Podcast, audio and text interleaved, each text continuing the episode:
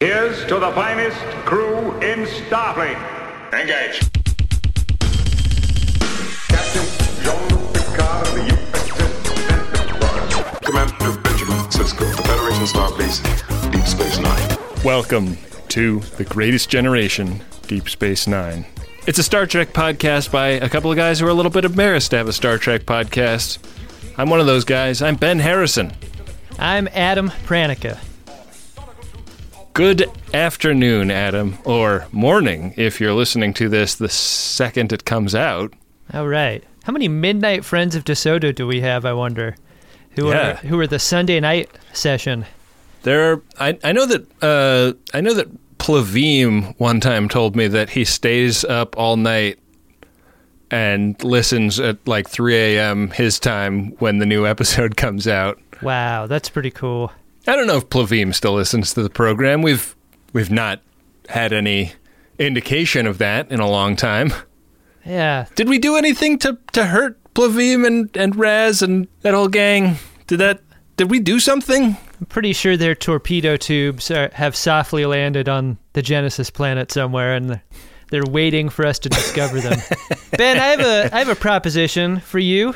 Something we haven't done in quite a long time. But uh, given the topic of the day, and by that I mean the episode of Deep Space Nine we're going to discuss, I thought you might be interested in doing little Mad Libs with me. One, two. And you people, you're all some kind of Star Trek. Mad Lib, Mad Lib, Some kind of Star Trek. Mad Lib. Oh, I would love nothing more. All right, as we've done before, I am the holder of the Mad Libs book, given to us by our friend of DeSoto, Dan Davis.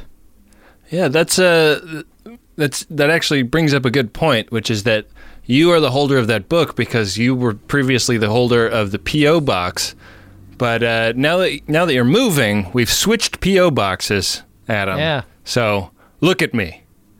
I am the PO box captain now. Really had a great experience uh, at our P.O. Box place yesterday where uh, I attempted to shut that box down. And because uh, because I I was convinced to prepay for the year. It's like a rolling year. We're going year to year and not month to month with the PO box. I was like, yeah, there's really no reason for me to have this anymore. So why don't we uh, wind this thing down and then you can just refund me for all the months that I'm not going to use. And the guy's like, Yeah. what the fuck are you talking about? That's not how things work. That's not how any of this works. Yeah. And I really felt like a fool. I told my wife that they would not give you a prorated refund, and she offered to go to war with them on our behalf. That that type of shit makes her blood boil. I couldn't even be mad. I was so surprised. How? yeah, it sucked. Anyway, Wow. uh, what I guess I'm trying to say is uh, you could keep sending stuff to the old PO box address, but it may be a year before we see it. So, uh, as ever, the rule is never send food. All right, Ben. Uh, the first word I need from you is a plural noun. Peewees, How about a verb? shoot, Uh, how about a noun? pooper, How about another noun? chair, And an adjective? jazz. we use that as an adjective all the time. Yeah, that I mean, Mad Libs really work great when you apply like a personal manipulation to things. Yeah. Like that it really really creates a great one. Nonsense in jokes Yeah. really uh, improve the Mad Lib experience. Another noun, please. Shuttlecraft. Type of food. It's got to be Gagh. Noun. Kevin's house. Verb ending in ing. Gambling. Adverb. Hmm, reckless. I guess that would be recklessly. Recklessly, yeah. Recklessly. Verb. Flew. Fly. F- fly. I don't. What, Fly is the good. tenses. Give- fly is good. Okay, good. The, these tenses keep tripping me I up. know. Verb ending in ing. Farting. Adjective. Harry. A place. Deep Space Nine. Celebrity. Captain Picard. And finally, adjective. Rumpled. All right, Ben. The title of today's Mad Lib is Holodeck Do's and Don'ts. Fun. There are certain peewees that you'll have to follow if you want to shoot the holodeck. First of all, what is it? the holodeck is a pooper that creates a simulated reality for anyone inside. The chair the holodeck creates seems so jazz that you can hardly tell the difference. Eat a shuttlecraft in the holodeck, and it tastes like gagh. Want to play a game of Kevin's House? Strap on your helmet and start gambling. People on starships recklessly want to use the holodeck because they can fly things that they have not seen in months or years. Some people like it so much that they, that they can't stop themselves from farting in it. That, That's true. That's called holodiction, and it's very hairy. So if you're missing Deep Space Nine or want to meet Captain Picard, hop into the holodeck and get ready for some rumpled fun. Wow. That worked better than almost anything. I, I definitely do want to play Kevin's house. We've kept the idea of Kevin alive. That's maybe the main thing that we've done on Greatest Generation. That is our number one contribution to humanity and uh, and the generation to come. Barclay was not on board the entrepreneur when they met Kevin. But could you imagine how fucking nuts it would have been if all his holodictions had to do with Kevin and his house? It'd be great. One of my favorite things that I brought home from uh, some of our recent live shows is somebody brought a beautiful uh, painting of Kevin's house. Oh, you kept that, didn't you? Well, it, I don't know. I don't know how any, anything works because I think Rob, like, we set stuff down on the merch table when people give it to us, and then Rob packs up the merch table typically at the end of the night. And I think some of the stuff goes into the one suitcase that the t shirts came in, and the other stuff goes into the suitcase that the coins and posters came in, and that splits it up between us. Yeah, I've noticed that same thing happens with our cash box. huh. And then, like, have you noticed is- Rob has been, like, his wardrobe has really gotten a big boost? Like, Rob has uh, been walking around in those in those shoes that have fish living in the in the platform soles. Yeah. really uh, acting like he owns the and, place. and Ben, like, it's a saltwater fish, too. Like, you know that's Yeah. even more expensive. yeah, and and like all those gold teeth that he seems to have replaced his perfectly healthy original teeth with. Yeah. What the hell, Rob? I don't know. It feels like everywhere we turn, people are double crossing us. Well, uh, it's business as usual, Adam. Oh, Speaking of which, that's also the title of today's episode, Ben. yeah, it's season five, episode eighteen of Star Trek: Deep Space Nine. Do you realize how incredible this is? No, of course you don't. Directed by Alexander Siddig. Yeah, it's his first time. He's uh, he's credited as uh, Siddig El Fadil, but his his full name, Adam, of course, is Siddig El Tahir El Fadil El Siddig Abdurrahman Muhammad Ahmed Abdel Karim El Mahdi. But he has like one stage name for acting and another one for directing, Oh, I like that. and he gets he go he he goes in for for a little piece for uh, for those two. what do you think are the benefits of being one name as a director and another name as an actor? yeah. I mean, does he have to pay double dues if he wants to be Directors Guild and Actors Guild? I think you have to no matter what. Yeah, weird. you know, I think I think when uh, we talked to LeVar Burton back in the day, he said that they kind of they had like a process in place by the time he became a director on the show. Total bullshit, man. And if you're an actor, like a, a main cast actor, and you ask to be given the consideration of directing some episodes, they like th- the uh, the Star Trek industrial comp- complex is prepared to talk you through how to do that. It's just bullshit. That's pretty great. I think it's one of the great things about Star Trek as a production is Yeah. uh, is how you're able to get reps in this way. like how many Sudan born people in Hollywood were directing television episodes at this time. You can't help but feel as though this experience makes you a better actor because you want to understand that relationship from both sides, don't you? Like if you're an actor and you're directing something for the first time, I think I think you intrinsically understand what an actor wants in a way that a director that's only ever been a director may not understand. Yeah, I mean, and, and that comports, I think, with what we talked to LeVar Burton about, and and I think that you know Bashir is a character that has really undergone some some really important change in this season, and I think that's both like story based character change and also like how the production thinks about him as a character and the kind of respect that they pay him as a character. Yeah. And this feels like it may be partly attendant to the second half of that. Like the like if the production is taking him more seriously, maybe they ta- are taking the person portraying him more seriously as well. Right. So uh, this episode opens with uh, Jadzia. She is uh, carrying on with one of her late night gambling hangs with Quark, and uh, he's a little little distracted. Quark, it's your move. Um, just a moment. Tongo has always felt to me a lot like poker in that it is a group game, and playing Tongo heads up this way really requires a lot of you. Like, you can't just fuck off and look at your phone while you're playing two handed Tongo, right? Yeah, there are a couple of empty seats next to them. Did you get the idea that they had eliminated all other players? Oh, you know, I didn't even consider the idea that maybe they busted everyone out. I don't know. And it's like it's like one of those games that just goes super late into the night as they beat each other up over the over the pot. That could be the case. It, it looks like it's very late at night at this point. Quark is doing that thing where he's losing a bunch of investments at the same time that he's losing his game of Tongo, kind of like an internet gambler playing a bunch of poker games at once, right?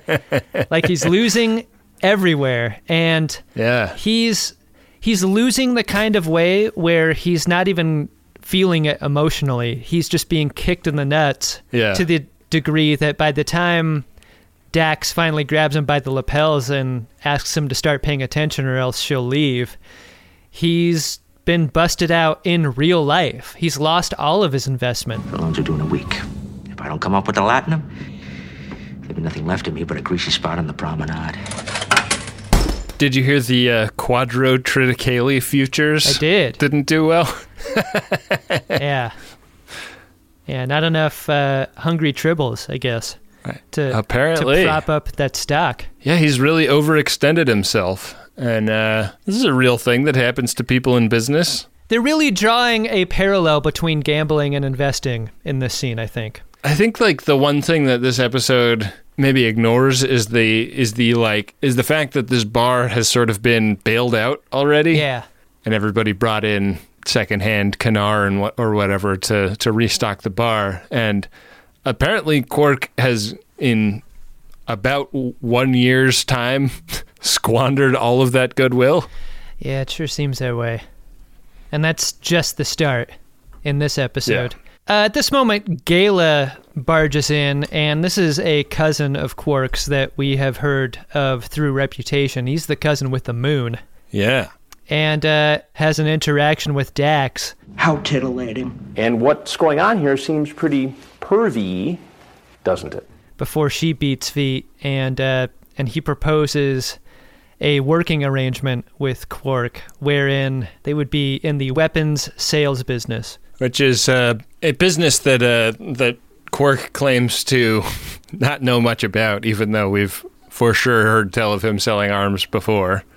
Right, and Gaila has found him at exactly the right time. Like the exact moment he's lost everything, that door closes and this door to Gaila and arms trading opens. Yeah, uh, Gaila is played by Josh Pais, who's a uh, a venerable that guy. He's been in about a million TV shows and uh, and and a few movies, including Rounders. Might want to leave a little something for your daughter's riding lessons. To speak of gambling things, Hey, that's cool. I really like that Yeah. movie. Written by the great Brian Koppelman. Sopranos, Sex in the City. He's been in A Beautiful Mind, Law and Order. What hasn't he been in? He really gets around. So yeah, the uh, the deal that he proposes is he wants to use Quark as uh, as one of his salesmen in this in this arms dealing venture, and Quark will get five percent commission on deals that he closes.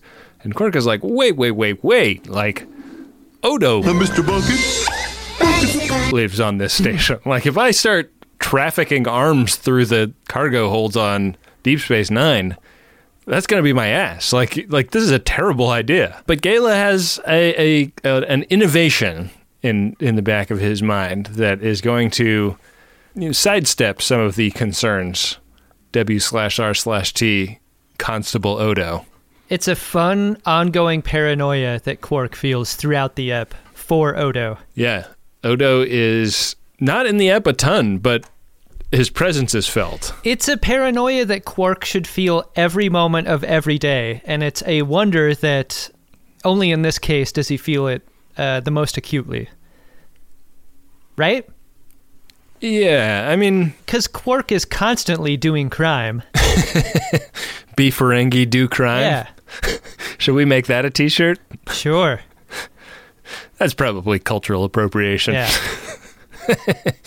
I mean, like the the paranoia is kind of laid bare in this episode. There's like a lot of bouncing on bar stools and dipping his pinky into drinks to see if he can taste Odo in them. Yeah. And uh, that definitely like pegs the paranoia needle. I mean, if you're if you're tasting for Odo, you're you're probably still tasting Alyssa, right? Whoa. Yowza. Gross. That makes a simple investigation a little bit more complicated. Oh, Ben, one of the more insane pairings between A and B stories ever, I think, is the B story appendage to Business as Usual.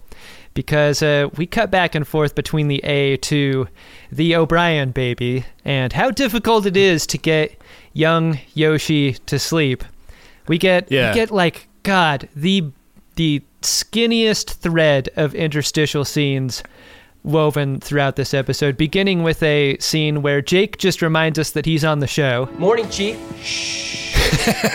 Uh, like his two lines of dialogue, and then he's out. O'Brien's rocking Yoshi so long without showing his face to camera that I thought for sure it was a flower baby before handing him to Jake and proving the hypothesis that only with Miles O'Brien can Yoshi fall asleep and not cry. I think that there's a baby stand in because there's really like two or three moments where you actually see a living baby in this episode. And yeah, I mean, I think the nice thing about this B story is that it is uh, confirmation that Chief O'Brien has finally started to pull some of his weight in the family project of raising children. Yeah, but at the same time, he shouldn't have to carry that weight because the Starfleet paternity slash maternity leave policy should be far more generous than it is. What the fuck is yeah, this? what the fuck, Starfleet? Also, who does Keiko work for? Really? Because she's off doing work on Bajor, but does she work for Starfleet in that capacity? I don't think so, right? So if she's an independent contractor, why doesn't she get more time off to care for Yoshi? Well, sometimes uh, as an independent contractor, as I'm sure you know, it doesn't ever feel like you can turn work down. The future sucks, Ben. It's a nightmare. Bennett, did you ever have to carry around a flower baby at your tennis academy? Was that a thing that, that you. you're familiar with, or was that just me, a, a public school kid? In middle school, we had a project where we had to carry a hard boiled egg for a week. Oh, hard boiled is chicken shit. You should have to carry a raw egg around. Well, it's going to get stinky if you carry a raw egg around for a week. A raw egg can totally live outside of a fridge. That is true if you're in Europe or uh, certain uh, countries in Africa where they don't wash a protective coating off the shell. But in, a, in the U.S., Are you telling me be- at your tennis academy they wouldn't have given you European sourced eggs? Give you a No, of course not. They got they got they got uh, American eggs. My math teacher, Mrs. Long, brought a fucking eighteen pack of eggs to class one day that she bought at Costco. I know that's untrue because at your tennis academy, the eggs come in packages of three, like a sleeve of, of tennis balls. Is that a real thing? I've never heard of that. So, did you keep your egg from cracking? No, It cracked. Of course not. How did you crack it? Adam, you know me. I'm not a precise or careful man. Wow. I'm looking forward to uh, Dad Ben not cracking his raw egg sometime in the future. you had to carry around the sack of flour. I did. Yeah, sure did. Wow. And that, and you better believe that. Uh, I guarantee you, it did not. It did not shed an ounce of flour. You know what's fucked up about a bag of flour is a bag of flour will leak flour no matter how you care for it. Yeah. You know what's fucked up about the egg thing? It didn't have anything to do with like a health class or anyone telling us about like what the point was. I, I think it was for extra credit and it wasn't related to anything. Like there was no attempt to make it a teachable moment about any specific phenomenon, W slash R slash T human biology. That's too bad. Cause that's that's what it should be. It should it should give you a great amount of fear. Yeah. Not that uh, getting anyone pregnant was ever a concern for me at that age or in the many years that followed. My flour was not going to leak. Golden cotton. The cut. Golden cotton. So, Back in Quarks, we get a scene of great paranoia for a possible Odo appearance, but it is on the heels of this that we are introduced to a character named Hagath. This is my associate, Hagath. I do not know who you are yet, but I will. Yeah, and Hagath is uh, real a real space Nazi type, a real Lord of War. A real Colonel Podovsky from Rambo 2. Did you make this guy? I did not. I, I knew I'd seen him in things, but uh, Oh my god, he is the greatest. He's got one Yeah. speed, and it is hate. It's totally evil. You may scream. There is no shame. I was picturing Siddig directing this guy, just going bigger, more hateful. Steven Berkoff is the actor who plays him, and uh, he really brings those Podovsky vibes to this performance. It is great, a real treat. yeah, he's also got a uh, kind of a Dabo girl style lady with him My companion, Talura. who I don't think says one word in the entire episode. They, d- I feel like they did this a little bit in TNG, but they really do this a lot in Deep Space Nine, where there is a consort escorting a a guest actor in an episode that gets very few, if any, lines, and is just there to look sexy. Yeah, kind of a weird phenomenon. Yeah, we are introduced to the idea of a holosuite being used as a sales floor, which I think is a very interesting concept, and it is because it represents a loophole to the whole Quark shouldn't sell arms on Deep Space Nine. Because are you really selling arms if what you're doing is going to a holosuite and playing with fake arms and shooting at Right. fake things there? These are the finest holosuites in the sector. I believe it. So I guess the idea is that they're able to give a great deal of accuracy to the way the weapons perform. They're able to program them to a high degree of verisimilitude, so you can really test them. And there are some fun scenes, like when they when they first uh, take Hagath in there, he picks up a uh, a really cool looking blaster rifle and, and shoots it at Quark and is delighted that it pulls to the right Just like the real ones. and uh, and then they like they start reminiscing Gaila and and Hagath about all of the, all of the arms deals they've done in the past and and uh, you know selling to both sides of conflicts and all of the uh, all of the fun times they've had as uh, merchants of death. There's sort of a conflict triangle being set up here between Quark and Gaila and Hagath because Quark is the last of the three to join in this little group of arms dealers, and what Gaila is doing is is propping up Quark into someone that Hagath can trust. Hagath almost immediately is just the sort of manager that rules by fear instead of inspiration. And so it very early on when Gaila says to Hagath that it's all Quark's idea that they're selling arms on the holosuite, ordinarily that would feel like a moment of triumph. Like Quark is is the third on a team and he's like a real team member at this point, but what it really means is that Quark is now in Hagath's vision for punishment should he ever slip up. And it's and it's like an elevation into danger. And and that I don't think is lost on Quark. Like he like the second Hagath leaves the room, Quark is like, "Why the fuck did you tell him?" Yeah.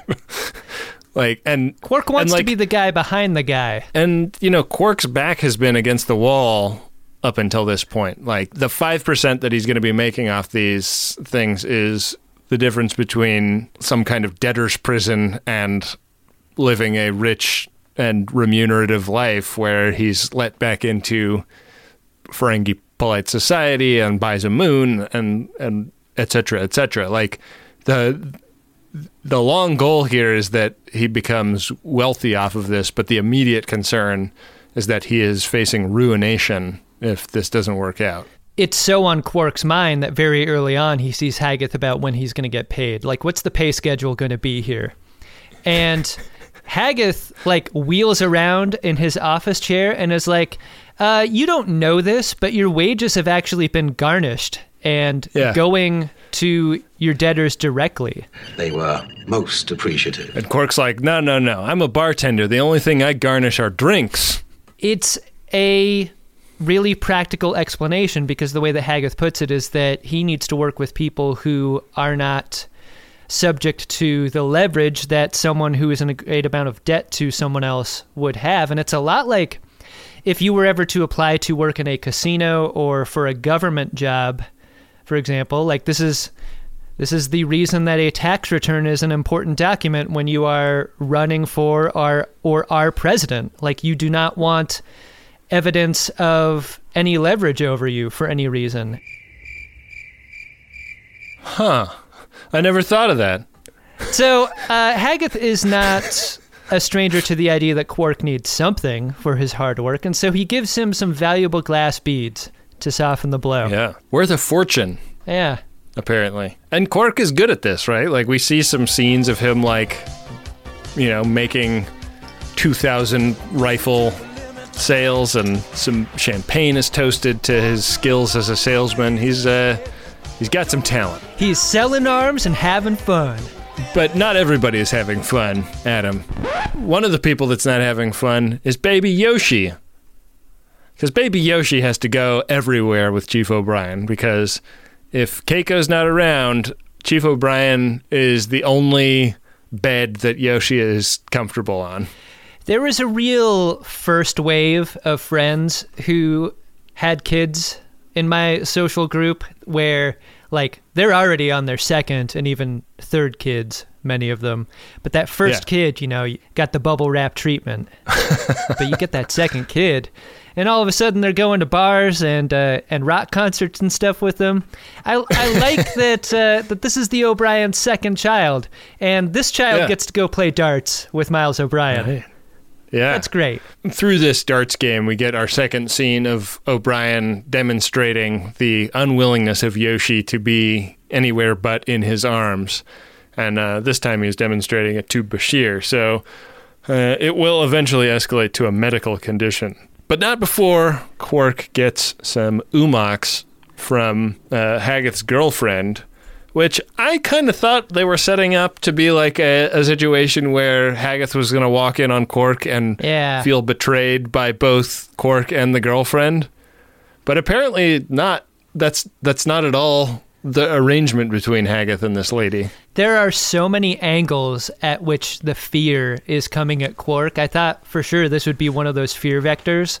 But maybe Ha- Hagath and this lady have kind of a non-exclusive thing. Yeah. You know, she can she can oo-mox whoever she wants, and that's fine. Yeah, it's not a big deal. He doesn't want to know the details, but he's perfectly happy for her to go have adventures. Whether or not it's on the up and up with Hagath, uh, you never gonna want to get walked in on when you're experiencing oo-mox, and Odo walks right in during. Yeah.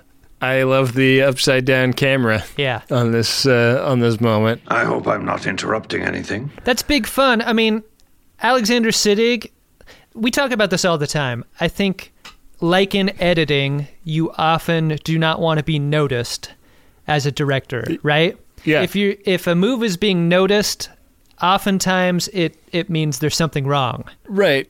You do see th- directors do things for attention, like which can really cut both ways, right? Like sometimes that's really welcome. Like I think that Tarantino has a a very specific style, and like Wes Anderson has a very specific style, and like there are people that that specificity grates on, Yeah. and other people that love it. Yeah. you know.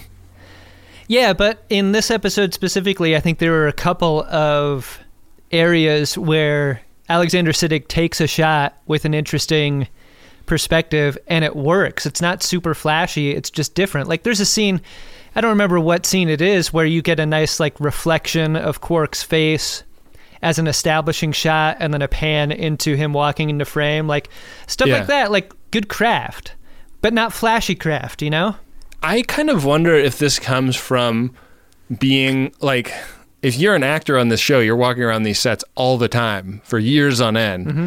And one of the amazing things about the Deep Space Nine sets is that they have ceilings. Yeah. Which you don't really see a lot in television. Like if you go on the set of like the police precinct office on a on a police procedural show, like what you will see is the four walls of the of the office and then no ceiling because there's a grid up there with lights clamped to it. Yeah. And that is not how they did the sets on Deep Space 9. Like they built the entire room with the ceiling included and the lighting in the ceiling is practical. Yeah. And that upside down shot where the camera pans from the ceiling to upside down Odo is taking advantage of that and in a way that I feel like you might miss if you're just a TV director coming in and getting your week, you know.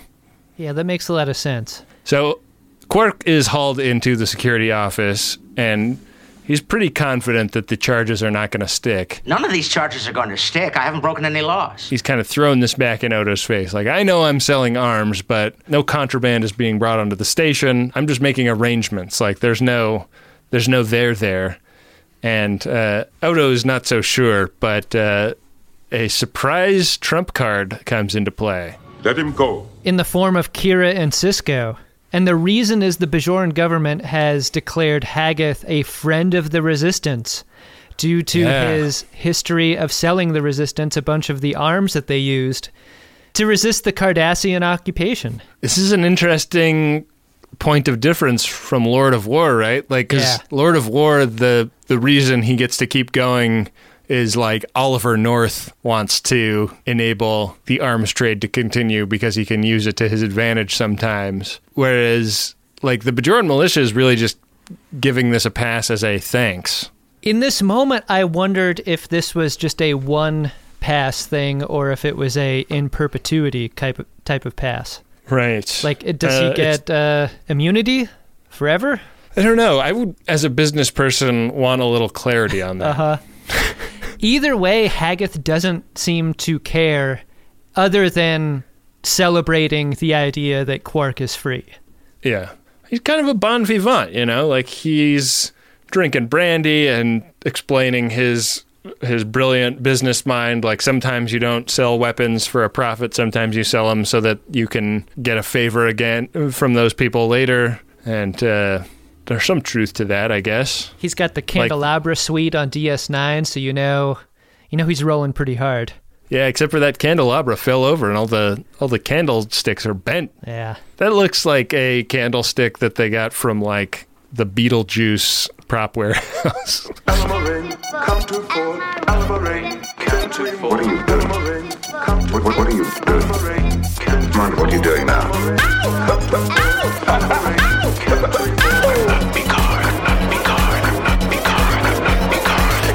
Because in this episode, you can't ever be comfortable around Hagath. There is a ring at the door, and a person named Farak enters. Farak is an employee of Hagath, and he is there to grovel for some mistakes that he has made in. Farak, also known as Pete R. Principal. Right. yeah, and Hagath fires him in front of everyone and that's I mean this is this is like management 101. You never want to discipline an employee in front of other employees. And that's how you know that uh Hagath is not a good manager. Our relationship is terminated. Yeah. A friend of a friend uh, recently was told that he had to let his entire team go and it was just a like his direct manager took him for a walk and said like you've got to let all five of your employees go in the next 60 minutes Oh my god. and like because this person was human felt terrible about it and and Yeah, that doesn't leave a lot of time to cry in between. yeah and uh and like i think that this as in a, as a contrast shows how much Hagath is just is like totally sociopathic, you know? Right. Because the second Farak leaves, like it's it's like toasts and laughs, you know? I think the casting of this episode is really crucial because I think Steven Berkoff is in like the top 10% of faces that can pull this off and make it believable. Yeah. What's fucked up is this is also an episode with Lawrence Tierney in it. And like Oh, yeah. Lawrence Tierney is another example of that type of face. yeah. It's a total uh, casting boon. Yeah. And, and I think Gaila, Gaila is well cast too because he's like he's the intermediate face where Yeah. like he can play really like lovable characters and super hateable characters. He can be either the devil or the angel on the shoulder, depending. Yeah. Gaila is super tempting to Quark because he's this lifeline, but he's also come with some consequences, as illustrated by the next scene where Quark is like polishing a glass at the bar and Gaila like, Business always this good? and Quark is like, yeah, like Starfleet has stopped patronizing my business since I got into business with you. I must be off limits. It's something that Quark seems fairly affected by here. Like there's a sadness to him. Like Morn Morn is enough, I think, to keep a bar operating for the long term, I think. Yeah, Morn is like one Max Fund donor that's contributing at the $250 a month level to Right. only your show. Yeah, Morn is the platinum angel in this Yeah. scenario or whatever. Right. You can tell you're a beloved regular when you pass out from being overserved at a bar and they don't get you a cab. Those are bar goals, I think, for me. also, Gaila casually mentions, maybe more casually than he should, but also maybe in a way that tells you a lot about Gaila as a person, that uh, Farak died in a freak warp core quote unquote accident, uh, but Mhm. really, Hagath had him killed. Yeah. Because you can't show up late for work if you're working for Hagath. Farak was living it up on Risa when he should have been closing deals. Yeah. I think that it would have been an interesting script choice if Farak had shown some humanity, maybe, instead of just being a lazy asshole. Like, I think like it's not a like Farak never never didn't believe in selling weapons of war. it's not an excuse, but it's a reason. If Farak will, were to be like, look, I took some time off to be with my lady on Risa, but for whatever reason, like the weather situation there was all fucked up, and there was a storm, and and the resort caught me a week because because the weather was so fucked up, and there was like an earthquake. Like, Yeah. it, it was actually really weird for Risa. So I'm not. And that happened like two months ago, but this was like the only weekend I could go back. So I I had to do it, you know? Like I wasn't gonna give up a free week on Risa. You gotta take him up on that deal. Yeah. So Gaila confesses to Quark that he's thinking about taking a little step back from the day to day operations of the business. You know, live his life, hang out on his moon, etc. I haven't seen a lot of evidence that Gaila is nose to the grindstone on this whole arms dealing thing. Right. But he makes the case that Quark can have a larger percentage than five if he's willing to kind of step up to a, a higher level of responsibility. So that's tempting to Quark, I guess. But but this is all in the midst of his uh, all of his Starfleet friends abandoning him, and that uh, is further underlined uh, when he runs into Dax one morning at the Replimat and uh, sits down with his glass of snail juice, and she just will not even give him the time of day. Mind if I join you? Actually, I do. Yeah, it's more painful than a freeze out. There's some real hostility there. She's ripshit with him. And I think I would be ripshit with somebody that sat down with a glass of dirty snail water with snail shells in it. Don't yuck his yum. That's not the problem here. I'm fine. I'm fine with him liking that. I'm just saying, don't bring it around me when I'm trying to eat because it looks filthy. There's floaters in that snail juice. It's nasty shit. Quark tries to make the case for himself and the reasons that he has for his new line of work, but Dax is not even trying to hear it. RSVP the relationship. Uh, we get five seconds of Bashir and O'Brien in the infirmary, There's nothing I can do for you, Chief. and then we're back with Hagath hosting a fancy dinner for the Regent of Palamar, who we mentioned before is played by the great, the great Lawrence Tierney. AKA Cyrus Redblock from uh, TNG. Yeah. He's the he's the gangster that uh, got get uh, disappeared when he walked out of the uh, the holodeck. How would you like to direct your very first episode of Deep Space Nine and get Lawrence Tierney as a very special guest? Man, What a Lawrence get. Tierney does great angry old man. We had a funny guy with us in Korea. Tail gunner. They blew his brains out all over the Pacific. but I feel like is even angrier because they put him in some loaf. Yeah. He's like, I had to get up at 5 a.m. for this shit. I love that this episode had the good sense to oppose Lawrence Tierney and Steven Berkoff. Like you get them together in the same scene. That's what you want. Yeah.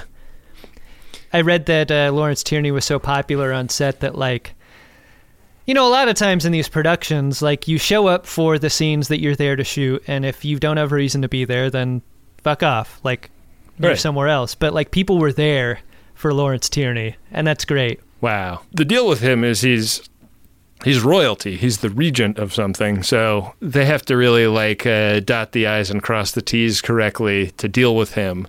And uh, there's a scene right before he shows up where Quark is is showing Gaila and Hagath all the uh, all the all the dishes that he's going to prepare Yeah. for the regent when he arrives. He uh, he convinces Quark that uh, that uh, he's really pissed about the the preparations that have been made, and then he's like, "Nah, I'm just fucking with you, buddy." And uh, this is a like one of the few moments where you get the idea that there is some humanity in Hagath because he's doing bits. We had you going there, didn't we? Oh, you had a Bits aren't funny when death is on the line, though, right? Like it's sort of like the rule about doing bits on tips. Less Yeah. funny that way. You know, one of the other aspects of humanity injected into this scene is that uh, in the there's like three or four trays of food being held by some people that we can barely see in the frame, and the tray in the most foreground is positively shaking. And it's because the actor holding the tray has probably had to hold it up for like eight takes. Did you notice that? Yeah, and is covered in loaf. Yeah. like including their hands. It's so their hard to hands have like, yeah, and uh, and these are trays that have like neon lights in them. Yeah. So you know that they've like snaked some some power cables down their sleeves and in order to power these neon lights. You know. Yeah. And uh, yeah, just an uncomfortable, thankless job as an extra to be in this much loaf. Holding something heavy with a, a power cable going down your sleeve for that long. Yeah. Under those lights, like you've got to be sweating your ass off. Ugh. Just to smell that loaf afterwards. Yeah. You probably want to throw the loaf away at that point. But Cyrus Redblock, man. Yeah. He wants to buy arms, not in quantities of the arms themselves, but based on expected casualties. What kind of casualties are you looking for? Seven or eight million. Mm, We can help you there. But that's just the beginning. That's not a way that people buy weapons, is it? Yeah, I guess not. His goal is a is an attack on a city that will wipe out 8 million instantly and then 20 million more over the ensuing months. And Quark is like 28 million? Suddenly, I am concerned about the loss of life that this is all uh, leading to. Right. It is a scope that really makes him stop and think. But Gaila is someone who reframes that scope for him in the scene after. Because Gaila's like 28 million might seem like a lot, but and then they step into like the looking window outside DS9 on the promenade and he's like but 28 million is like one of those many dots out there in the starfield. It's the different ways of doing the math on loss of life. Right. And like this is something that happens all the time in real life. Like It's perspective morality, right? Right. It's kind of the trolley problem, right? Like if you flip the switch, you're going to kill one person, and if you don't flip the switch, you're going to like like ten people will die. Do you sell arms to the trolley, or don't Right. you?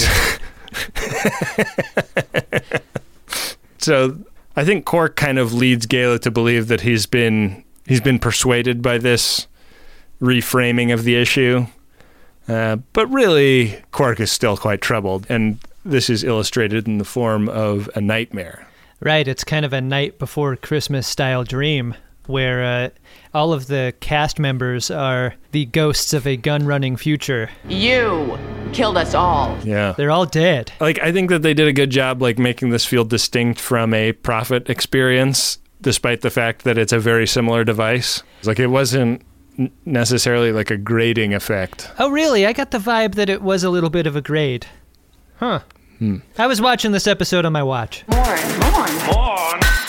Sweet. Morn. Morn. mourn. You need everybody? Mourn. Stop. Hammer time. You know what everybody is dying to find out, Adam, is how did they get baby Yoshi to stop crying? Uh, if you're Miles O'Brien, you stick that baby in the most dangerous place on the entire station the exploding bunker on Ops. Yeah. They call it the pit, and I feel like that might be the first time we've heard it referred to like by name. But yeah, the uh, the place where all of the sparks fly whenever anything more dangerous than a ship coming through the wormhole happens uh, is where Baby Yoshi is the most comfortable. So yeah, that's that's that storyline. It is this moment where Captain Sisko decides to give O'Brien some paternity leave, forces it onto him, even. Yeah, How magnanimous. yeah. Thanks, dude. Quark really wants to be friends with Jadzia again, and uh, tries to bring a uh, a gift to make peace in the form of a Tongo uh, game kit, and uh, this does not satisfy her. She basically tells him to get the fuck out of her apartment, and so he has to hatch a plan to avoid being a party to the deaths of 28 million people. And uh, th- so the the beef that the regent has is with, I guess, his daughter, who was given a planet and decided to uh, declare independence the the second she got it. I don't know how that one got past my mind goalie. I didn't realize they were related. Why didn't they make that a bigger deal? Maybe am I misremembering it? I, I think that makes the story far more interesting if it if true. Because the gambit that he puts together is like he's he convinces he convinces Gaila that he's got he's going to be playing both sides against each other. Like, oh yeah, we're going to sell the we're going to sell the same WMD to both of them, and then you know like we'll make twice as much money even though we've like given a twenty percent discount to the one side because we're only de- delivering seventeen million deaths. There's some stuff about Hagath being dissatisfied with Quark's work here, but he's got Gaila convinced that uh, this is actually a come up in the offing. And then he arranges for this lady and the regent to be in the same cargo bay at the same time, which, having seen a zillion episodes of Star Trek, I thought was going to be she and her father like see each other for the first time in years and are persuaded to like bury the hatchet and try and rebuild their relationship or something.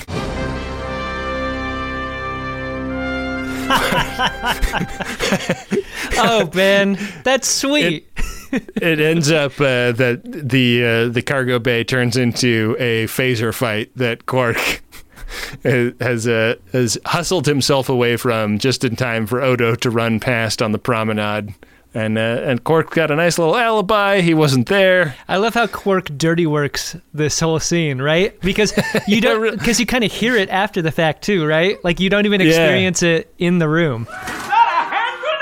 It's great. Yeah, big fun. And also uh, economical fun too, because you don't have to shoot a phaser fight. You don't have to shoot a phaser fight, but you like it's as fun as a phaser fight Yeah. in a lot of ways. Yeah. Um, because uh, and I think crucially because we don't really care that much about any of the individuals involved in the fight. Yeah, that's true. If you don't care, why shoot it or show it? Right. It makes a ton of sense. Uh, speaking of things that we don't care that much about, the, the Baby Yoshi saga.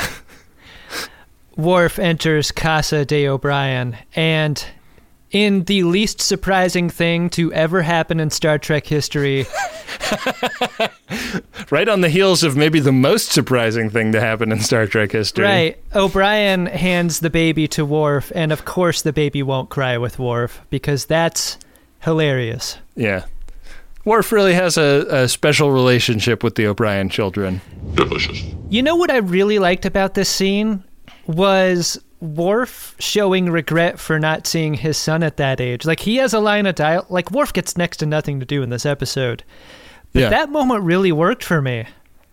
Yeah, and I loved that it was kind of met with deaf ears because O'Brien had already passed out. Yeah, How seldom Worf offers a instant an, an instant of vulnerability like this. Right. And he happens to when there is are no conscious adults to absorb it. yeah, yeah. It would be fun if this were an ongoing thing where, like, Worf is a person who needs to confide and does, but no one hears him. yeah. Yeah. Uh, the button on the episode begins in Sisko's office, and it's uh, Quark and Sisko discussing what has happened. It appears as though most of the people in the cargo bay had died, but Hagath and Gaila escaped alive. The daughter died. Yeah, and the regent died too. Yeah. Uh, but there was so much damage to the cargo bay that uh, someone's going to be on the hook for that, and that person's going to be Quark. So the wage garnishment will continue, and Quark will have to pay back for the repairs in an installment plan. And then the final scene is him sort of patching his friendship with Dax up. And it occurred to me if he's on the hook to repair this cargo bay, that the inciting incident of the episode, his problem, has not been solved in any way. How does he have money to play Tongo here? Yeah. Do you think he's going into his own register to gamble? Or is it like playing with pennies when you make a six figure salary? Like he like the amount he owes is so astronomical that That Latinum strips are insignificant? Yeah. Huh. Yeah, maybe. Interesting conclusion to the ep, Ben. I think this dovetails nicely into the question Did you like the episode? You really want to do this? Here. Now, okay, okay, let's do it! Do it! I don't know that I did. I really liked a lot of the characters in it. Like, I think Gaila delivers as a character that's been built up for a long time, and we finally get to see all of the that guy bad guys we get in this episode are really fun. And the kind of like emotional stakes of the evil acts that Quark is engaged in are interesting. But um, maybe it's the B story really clanging against the A story.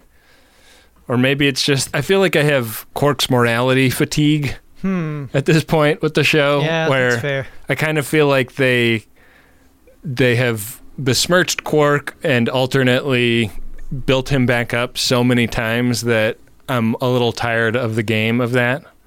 Yeah. Like, you know what I would compare it to is uh, the Doctor on the reboot Battlestar Galactica series, where like almost every single episode he gets some ethical conundrum, and then the lady in the red dress appears. Oh, you're not talking about Doc Cottle. You're talking about the one, the main character guy, right? Yeah, and like, God, how did I fucking d- have that name cold? What the fuck is wrong with me? yeah, but main character guy Yeah, exactly. is the best either of us is going to do for the person we're talking about.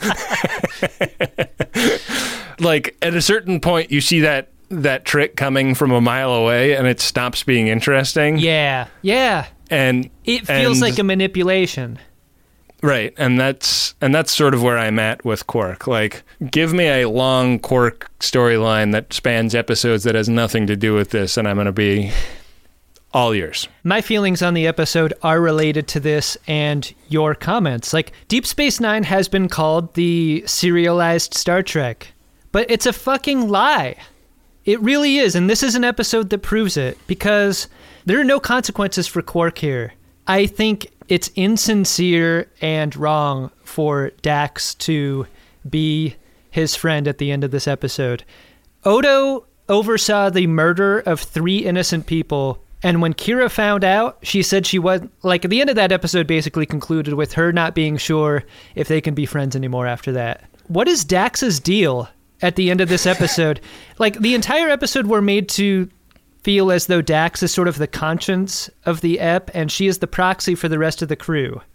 She's the one pushing back on the bad things that Quark is doing. And for her to forgive and invite him back into her life so easily forgives all the terrible things that Quark did in this episode. And it's emblematic of what the show does over and over for Quark. Right. Like the episode gets so preoccupied with the fact that he saved 28 million lives that it ignores the fact that he sold a lot of weapons before that happened. You don't get credit for saving 28 million lives just for not killing them.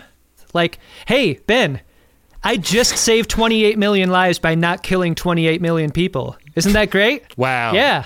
Congratulate you're, me. You're incredible. You want to play Tongo? hey, head to the Max Fun store right now and get our new t shirt. I just saved 28 million lives by not killing 28 million people. That's the same math that the show is doing, and I just I I don't think it's fair. Here's another thing I want to say is like this episode really leans into the potential of what the Ferengi always were. This is what they should have been from the start. They should have been gun runners. They should have Mm-hmm. been more pirate like in this way. And this feels like a natural, like hand in glove type of fit, this type of story. And Yeah. that there is no consequences for Quark at the end of it. I think it's it's wasted potential. And it's not to say that I dislike the ep. I think I think it is well directed. Good job by Alexander Siddig. I think the story Yeah. is fun. I think the the guest actors are great and fun to watch, but It's a it's a showrunner level problem. yeah, it's I'm I'm coming down on the show in general more than coming down on the episode specifically, and that's something that I want to be clear about. Well, uh, do you want to see if we have any priority one messages in the inbox? We need to praise them like we should. Remember Fat Boy Uh, Slim? Yeah. That was fun. Priority one message from Starfleet coming in on secured channel. Need a supplemental income. Supplemental income? Supplemental. Supplemental. Yeah, it's extra. By the interest alone could be enough to buy this ship. Ben, our first priority one message is from Baron Hazmat. It is for Lord Clausen. The message goes like this Imare Libertas, Lord Clausen. Just to get matters to rest, one. Eggs are ingredients, not food. Two, pickles are food ruiners. Three, what? The dogs' names are Eric, Richard, and Grover. Four, in retrospect, I could have done without the Szechuan pepper vodka. Thanks for introducing this pod to me. It is more fun. And a warm room full of curlers at a Bonspiel. Hmm. A Bonspiel. I uh, there's a lot that I personally disagree with about this message. Yeah. Taking them in order, uh, eggs are food to me. I a, Yeah. a couple of hard boileds are often a breakfast that I enjoy. I know that you have a personal policy of always ordering the deviled eggs if you see them on a restaurant menu. It is. It's one of my rules. Here's what I'll say about pickles. Uh, sweet pickles are trash. Fuck you. Dill all the way. Sweet pickles are great. Also, all pickles are great. I could get behind a general pro pickle policy, but sweet pickles are not my favorites. You've had bad sweet pickles. Yeah. And you need to you need to get with you, you need to get right with sweet pickles. You need to have some some nice artisanal like Rick's Picks bread and butter chips. All right. Uh, Give them a shot. all right. Uh, They have a they have a place. Like I wouldn't I wouldn't eat them by themselves the way I would a dill spear, but they are good on sandwiches and stuff. I find that the dill pickle mixes into food better than the sweet. Like if you're making a if you're making a salad or a sandwich or something that requires Yeah, a like- chopped pickle, uh, dill is the only one I reach for. I think it's really nice on a burger, can really balance out some of the umami. But if you're cutting out sweet pickles in general, that means you're cutting, cutting out things like beet pickles, which are delicious. Okay, I want to be clear. Uh, like the pickled vegetable as a thing, I love. I love all. Yeah. I'm, I'm Good. talking about Good. the uh, the pickled gherkin Yeah. in a sweet V dill trial is I find for the dill is is what I'm saying. My judgment would be. Baron Hazmat, you don't know anything. Pickles improve all food. Uh, the fourth item here is uh, I could have done without the Szechuan pepper vodka. I I do not tend to like flavored vodkas, so uh, that might be one area of this message I'm in agreement with uh, Baron Hazmat. Yeah, and I think that we're non-combatants on the issue of what the dogs' names are, right? Yeah, yeah, neutral. Yeah. So uh, enjoy the watermelon full of curlers, or whatever. whatever that thing you said was.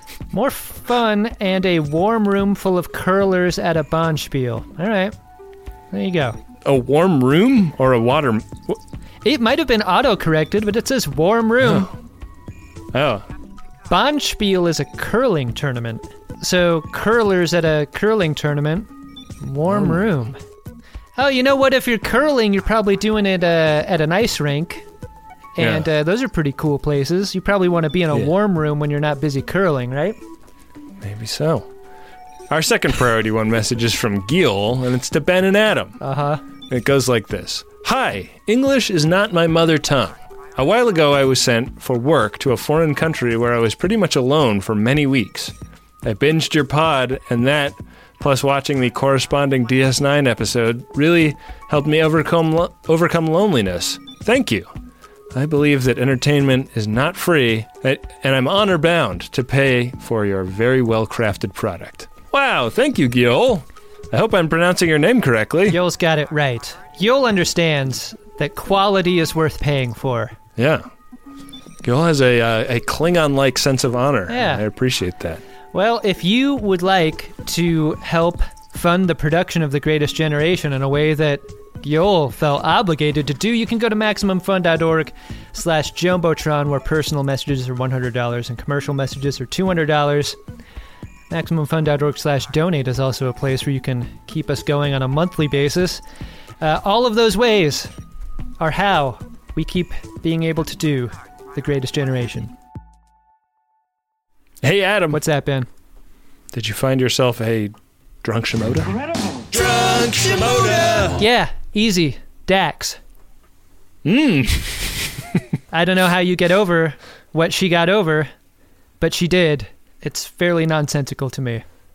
Yeah. My drunk Shimoda is Quark, and it is for that snail juice order Mm. that he places. Mhm. And I think it is so interesting. Like, there's like one of the shorthands in filmmaking is for bad guy is this this dude eats gross shit or eats shit in a gross way. Yeah. Like the the the regent in Lord of the Rings eating those tomatoes is something we've talked about Uh-huh. a bunch of times. Like it's it's off-putting and therefore you don't like him. And the regent in this eats gross shit as a way of bringing into full relief what a bad dude he is. Like like they don't rely on you hating him just for wanting to kill 28 million people. They also make him eat a bunch of gross food. But Quark orders a sludgy glass with like murky brown liquid and visible snail shells that he's taking quaffs from in a scene where Jadzia is pissed off with him in this episode. and I, feel like it is amazing that the episode doesn't make more of this being like symbolic of his uh, descent into evil. and uh, it just it like it really stuck out to me as like being a totally amazing production choice. So uh, that's uh, Quark is my drunk Shimoda for that. Yeah, I think we got a couple of strong Shimodas here out of this ep. Strong Yeah. choices. Gold press. Gold press platinum. One of the amazing things about making The Greatest Generation is getting to see all of the cool creative stuff that the Friends of DeSoto make when we do a Code 47 episode. People send in handcrafted stuff all the time, and they send in their books, they send in paintings, they send in uh, crochet work. It's so cool And uh, I want a few more of you to have websites to direct us to in those letters. I want you to put your beautiful work on display for the world so that when we get to look at it, we can tell people where to go to get a look at it themselves. And you don't have to know anything about building a website to build a website these days because you can use Squarespace. It'll look beautiful no matter what kind of device people are looking at it on. Hell, you can even sell stuff using a Squarespace website. Don't make your cool creative project captain's eyes only. Head to squarespace.com slash scarves for a free trial. And when you're ready to launch, use offer code SCARVES to save 10% off your first purchase of a website or domain. A good time so often has a downside, doesn't it? Especially when it comes to stuff that you put in your birdie. We've all been hungover before. I mean, many of us have, I guess. Or we've had too much jazz in our gummy. And that sucks, right? Because you don't think about the time after the good time that you've been trying to have a good time. That's why I like Lumi Labs so much. It's the predictability. Through painstaking trial and error, I have found my perfect dose. It's what I can depend on when I could use a little more chill, a little help getting into a creative headspace, and I don't need to have too much fun doing whatever it is I need to be doing. And I'm so glad that Microdose is available nationwide. That means just about anyone can try it. To learn more about microdosing THC, go to microdose.com and use the code SCARVES to get free shipping and 30% off your first order. Again, that's microdose.com and the code is SCARVES. Back for another game.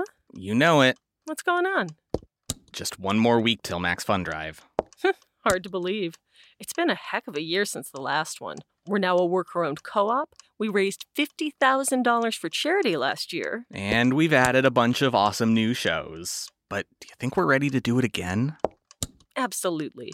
Lovely new gifts are lined up. The episodes will be amazing, and wait till everyone hears the bonus content. Yeah, plus they know to go to MaximumFun.org slash newsletter, so they're getting all the news. Oh, like that meetup day is on Thursday, March 21st. Then what's bothering you? Me? Oh, nothing. We're all set for Max Fun Drive to start on Monday, March 18th. I just didn't want you to see this coming. Check. What? Hang on. Most of the plants humans eat are technically grass. Most of the asphalt we drive on is almost a liquid. The formula of WD 40 is San Diego's greatest secret. Zippers were invented by a Swedish immigrant love story. On the podcast Secretly Incredibly Fascinating, we explore this type of amazing stuff. Stuff about ordinary topics like cabbage and batteries and socks. Topics you'd never expect to be the title of the podcast Secretly Incredibly Fascinating. Find us by searching for the word secretly in your podcast app and at MaximumFun.org. Gold press that. Gold press platinum, platinum, platinum, platinum, platinum. Gold press platinum. That's a lot of Yamak songs. Well, Ben, what episode are we going to watch on the next Greatest Generation, and how are we going to watch it? Well, the next episode is season 5, episode 19 Ties of Blood and Water. The imminent death of Kira's Cardassian father rekindles painful memories of losing her real father. So I'm going to go to gagh.biz slash game and fire up the Game of Buttholes, The Will of the Prophets. Right now we are on square 55 sandwich right in between a, uh, a Quarks bar and a looking at each other during episode. Uh, the the looking at each other during uh, is is ahead, as is a space butthole that would take us all the way down to square 18 for another Quarks bar. So uh, I'm gonna go ahead and roll this bone, Adam. You're required to learn as you play. Roll. Wait a second. That space butthole is out of range. Oh, okay. Well, it's in range now because I've rolled a two. Chula! Did I win? Hardly. Oh. I've jumped us over the looking at each other during. We're on square 57 and a regular old episode. My favorite kind. Well, that'll be next week on The Greatest Generation Deep Space Nine. The dependability of a regular old episode, Ben. Love it. Yeah. Hey, I think that a lot of people that listen to this show are going to be excited about the new Star Trek Picard series that's coming out, and maybe, uh, maybe don't know that our show, The Greatest Discovery, is going to be where we cover that show. That's right. So uh, I want to put people onto that. We are already. Uh, we already have at least one episode out as of this recording of us reviewing uh, a series of comic books that they're putting out that uh, tell some of the story in between uh, Star Trek Nemesis and the beginning of Star Trek Picard. And um, if you're uh, reading those books, or if you just want to, uh, you know, follow along with our review and prep for that show, uh, get yourself subscribed to the Greatest Discovery. It's uh, it's available all the same places that the Greatest Generation is available. It's basically the greatest generation about yeah, the new CBS shows. Like, don't think it's Right. something different. It's the same. It's dicks and farts. It's, it's us. It's us. Uh, having multiple shows means needing more support, and I would encourage you, if you're a fan of what we do, to go to MaximumFun.org slash donate. I've been on the record before saying that it is not a donation because you're getting something in return. You are paying Yeah. for the ongoing production of the show and getting a ton of bonus episodes at the same time. You are, and uh, if you've already got a subscription, consider getting one for a friend as a as a holiday gift. What a nice gift! Very thoughtful. Yeah. Hey, you got me a dick joke. Just what I've always wanted. It's the dick joke that keeps on coming. Uh, gotta gotta give thanks for the many friends of DeSoto who help make this show what it is. Gotta give a shout out to our friend Bill Tilley at Bill Tilley 1973 on Twitter. He of the official collectible trading cards attached to every episode that we make of The Greatest Generation. And our great great friend Adam Ragusea, who makes the theme music and a lot of the uh, music beds and things that you hear on the show. Uh, he's a uh, great big YouTube celebrity, far more famous than we are now. Uh, and he uh, he has a cooking channel over there on YouTube. Check it out. Yeah, I mean, while we're talking about people who might not listen to the show anymore, the goose has been busy. Yeah. He doesn't answer my calls anymore. Oh, straight to Adam. straight to voicemail. Can't even get in his uh, on his uh, day planner these days. Yeah. Goose is so successful. But uh, yeah, thank you to everybody that uh, tweets about the show, leaves us a nice review on Apple Podcasts, etc. Uh, join all the social media groups. There's groups on pretty much any social media platform you can think of, and a Wikia if you want to look into the origins of any of the runner jokes on the show. And with that, we'll be back at you next time with another great episode of Star Trek Deep Space Nine and an episode of The Greatest Generation Deep Space Nine with daddy issues.